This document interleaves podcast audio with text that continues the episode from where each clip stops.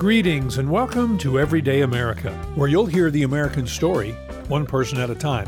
I'm Gregory King, your host, and my goal is to inform, entertain, and inspire by sharing the stories of everyday Americans with you. In fact, each of you are potential guests. More on that later. Everyday America is offered free to all that would like to listen in, but if you'd like to support me, go to my Patreon page and check out my goals and rewards.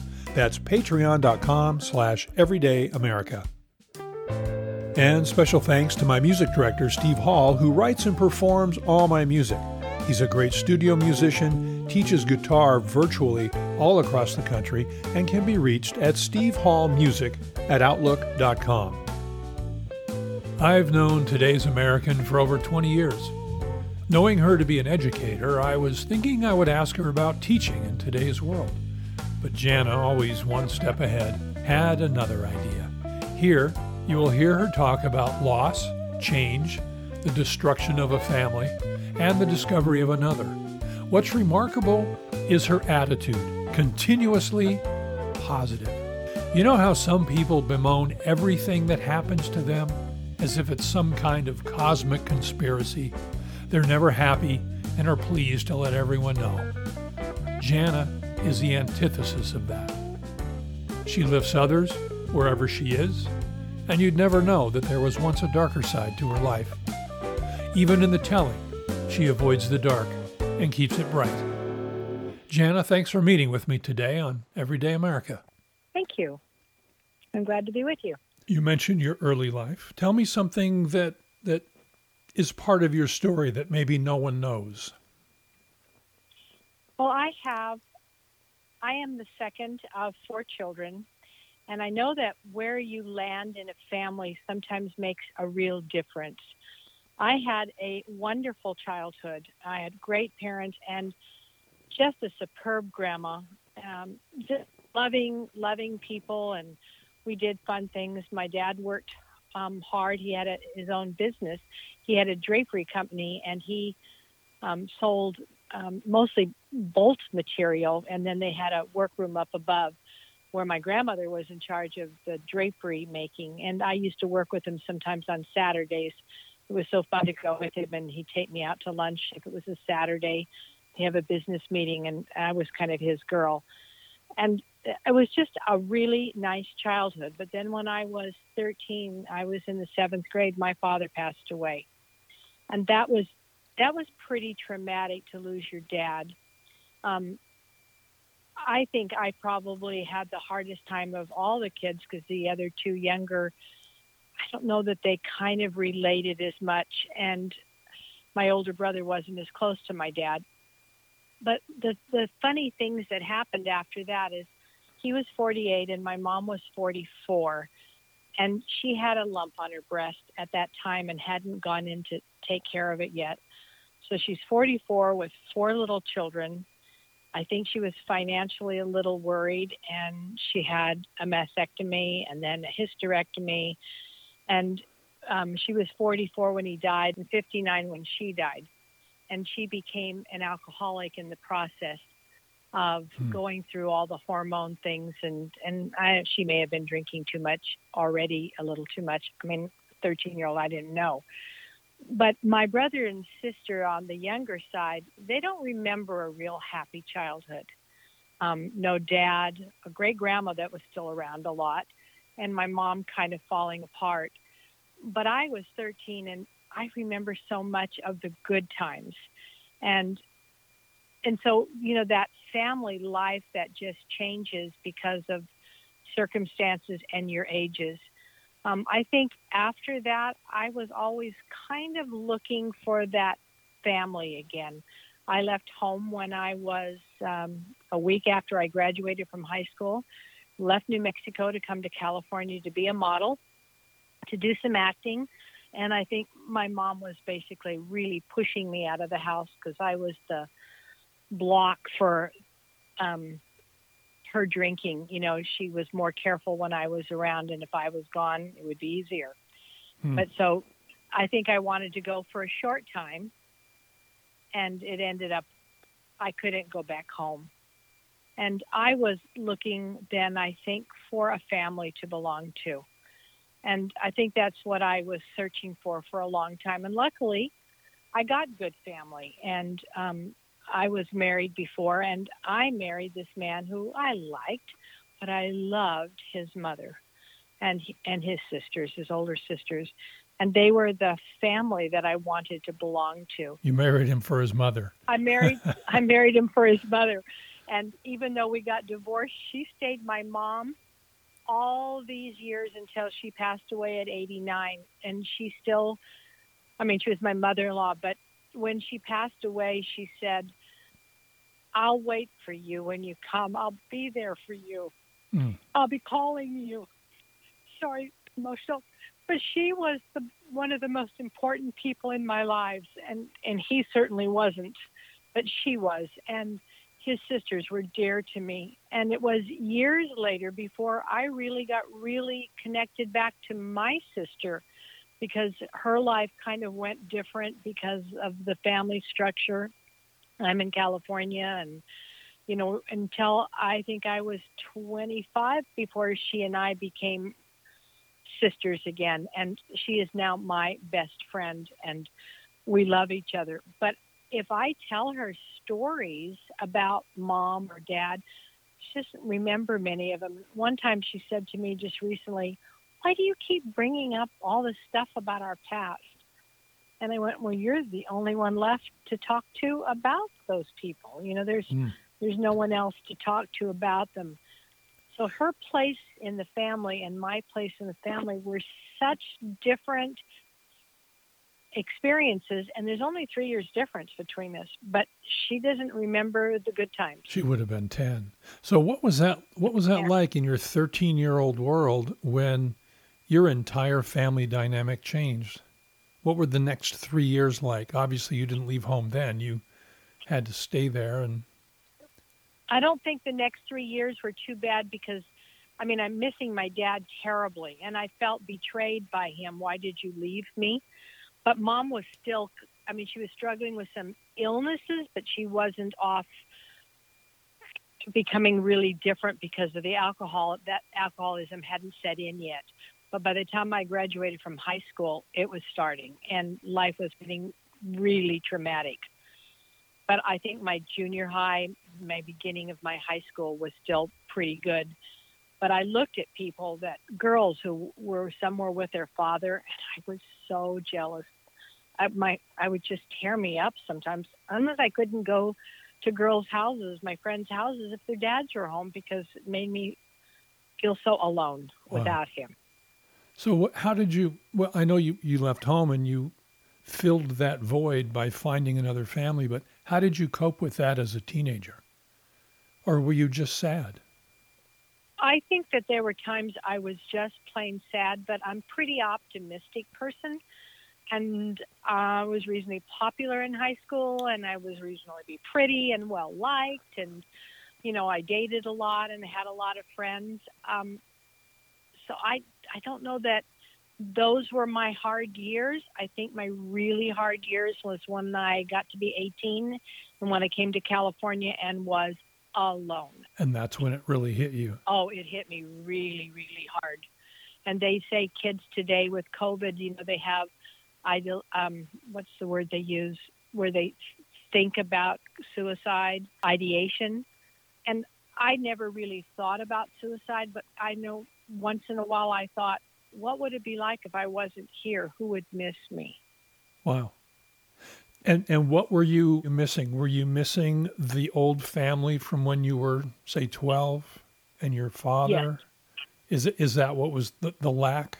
Yes, it was real it was the lack who who do I go to to say I have a joy or a sorrow or this guy I'm dating is great or what you know or horrible or mm-hmm. you know should I take this job? I mean there was no one there was no older generation for me to confide in or get um, direction from or help or support from. There was no one. I was really on my own. And in spite of your popularity and your obviously your positive outlook, that still weighed on you. It, it weighed on me a lot. And when I met my um, first husband and then met his family, that kind of went away. Um, I I really didn't really like him all that much. I mean, I was having a good time with him, but his mother was just so important to me. And like I say, his sisters, but mostly his mom. She Wow. just was everything to me. It was her faith that I uh, went towards and became uh, similar to her. I always told her I was like the story of Ruth, you know, with Naomi. She was, Uh-huh. I was, she was my Naomi to me, being the Ruth. Um, I wanted to be a lot like her. She's just a wonderful woman. She filled the void. So, what was happening with your mom at that point? Was she just totally Um, off the grid? And Mostly, um, there was a point when I was living up in Sierra Madre, and I was going to take in some foster kids because I hadn't had any kids yet and wanted to have some kids. I was only 24, but I wanted to, and I went down to the police station to get fingerprinted, and there was this lady laying on the sidewalk, and um, I was in to get fingerprinted, and they walked her in, and I remembered what she was wearing, and I looked, and it was my mother. No way. I mean, she she she she had come out to California by that time, kind of following me, but I mean, she really wasn't doing well. And then she sobered up, and she would have a long time of being sober, and then she'd kind of fall back again. But her health really took a direct hit because she was a little tiny person and just drinking a lot, and her little body couldn't Couldn't just couldn't handle it. But she had three times she had cancer, she had a heart attack, she had a nervous breakdown, she became diabetic. I mean, her health from the stress, I think, of losing my dad, they were pretty t- close. Yeah. And the responsibilities, um, I don't, I think she was very dependent on him taking care of her. I'm not even sure that she wasn't a little um, ADD. Uh, there were just some things I think back now as an adult thinking he always took care of her and she didn't have anybody taking care of her. Does that kind of sound familiar? Um, except luckily I didn't drink or do any of that ever. So Yeah. Well, that had to be hard for her. it, I think it was desperately hard. I can't imagine seeing the the homeless woman on the sidewalk and finding out it's your mother. Yeah, that was that was one of probably one of the most awful moments of my life. Was there a reunion there? Did you did she expect to see you or you obviously I didn't don't expect to see think her? she recognized me. She was that bad. Wow. but she was living in the she was living in the town and i think about a week or two weeks later she came over and uh, i had her living with me for a while as long as she wasn't you know she wasn't drinking Yeah. and that lasted for a while and then it didn't you know but we had moments of of wonderful relationships again through the next 10 years but also moments that it wasn't because she just couldn't maintain it for Yeah. you know, more than a few months at a time. And what were your siblings doing through this period? Um, my older brother was kind of a surfer, reefer smoker, um, drove a big cement truck, not much ambition, happy guy. My little sister became a, uh, she was put in a foster home because of the family issues. And um, when she got 18, she went to um, Mammoth and became a she had never skied and she learned to ski and became a ski instructor the next year and was on the ski team Oh wow. wonderful athlete and then in the summer she'd go to hawaii and uh, just do wonderful things in the water she got hired by kawasaki to be their first demo girl for uh, jet skis and she went all over florida and hawaii and, and they brought her jet ski all over for her and she did jet ski ballet. And my little brother, the youngest one, he just, I think he started working in the Apache Nation. Being from New Mexico. Yeah. Yeah. And uh, he, he became a builder for the, and the Apache Nation, teaching them how to, how to build homes. So we Huh. all sure went different ways. But it sounds like you all, in spite of kind of what happened in the middle of your childhoods, made it work. Yes. But everybody found a family. Interesting. It's just interesting. But we didn't find each other until we were in our early 20s. And my brother was only 18 months older than me, and my sister three years younger. So, she, you know, she was like 21, I'm 24, 25. Before we really became sister and brothers again, you know, that family. And we all stayed really tight with each other um, since then. But we did have that break. It sounds like you had to reconstruct the relationship because there was no past to join you together. No. Because they didn't remember your childhood and No, they didn't. They didn't they didn't and like I say my sister still says sometimes why do you tell me all this stuff? and she doesn't really want to know because it was hurt for her. Yeah. I was in California maybe alone, but she was in a foster home that she didn't want to be Oh, in. yeah. Nice people, but it wasn't Yeah. her family. Yeah. Wow. They were good to her. So that's just kind of kind of different. And I would say I'm probably today one of the most imbalanced people I know. I'm happy. I have much joy in my life. I've got wonderful kids and family and husband and and great relationship now with my siblings.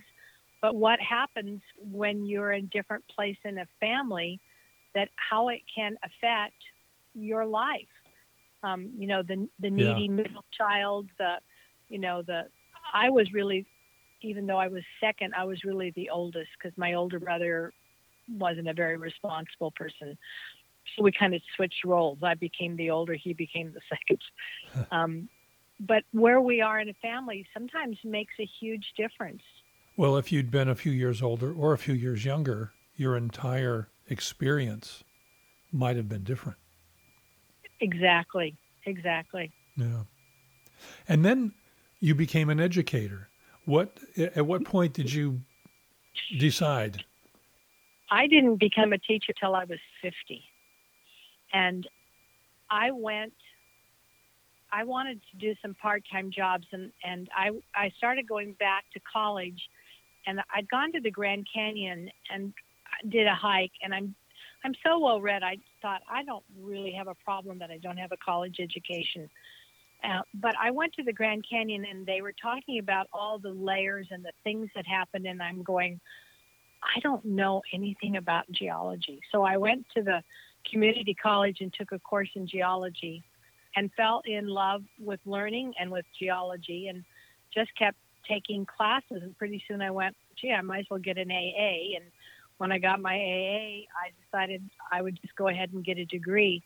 But I thought about that first teacher from geology and thought, that's what I want to do. So I got my degree in that. And then when I finished, I started working for science companies. And the science companies were doing educational things. And I loved working with teachers and doing seminars and conferences. I was going all over the country doing that. And I finally decided, you know what I really want to do is be a teacher.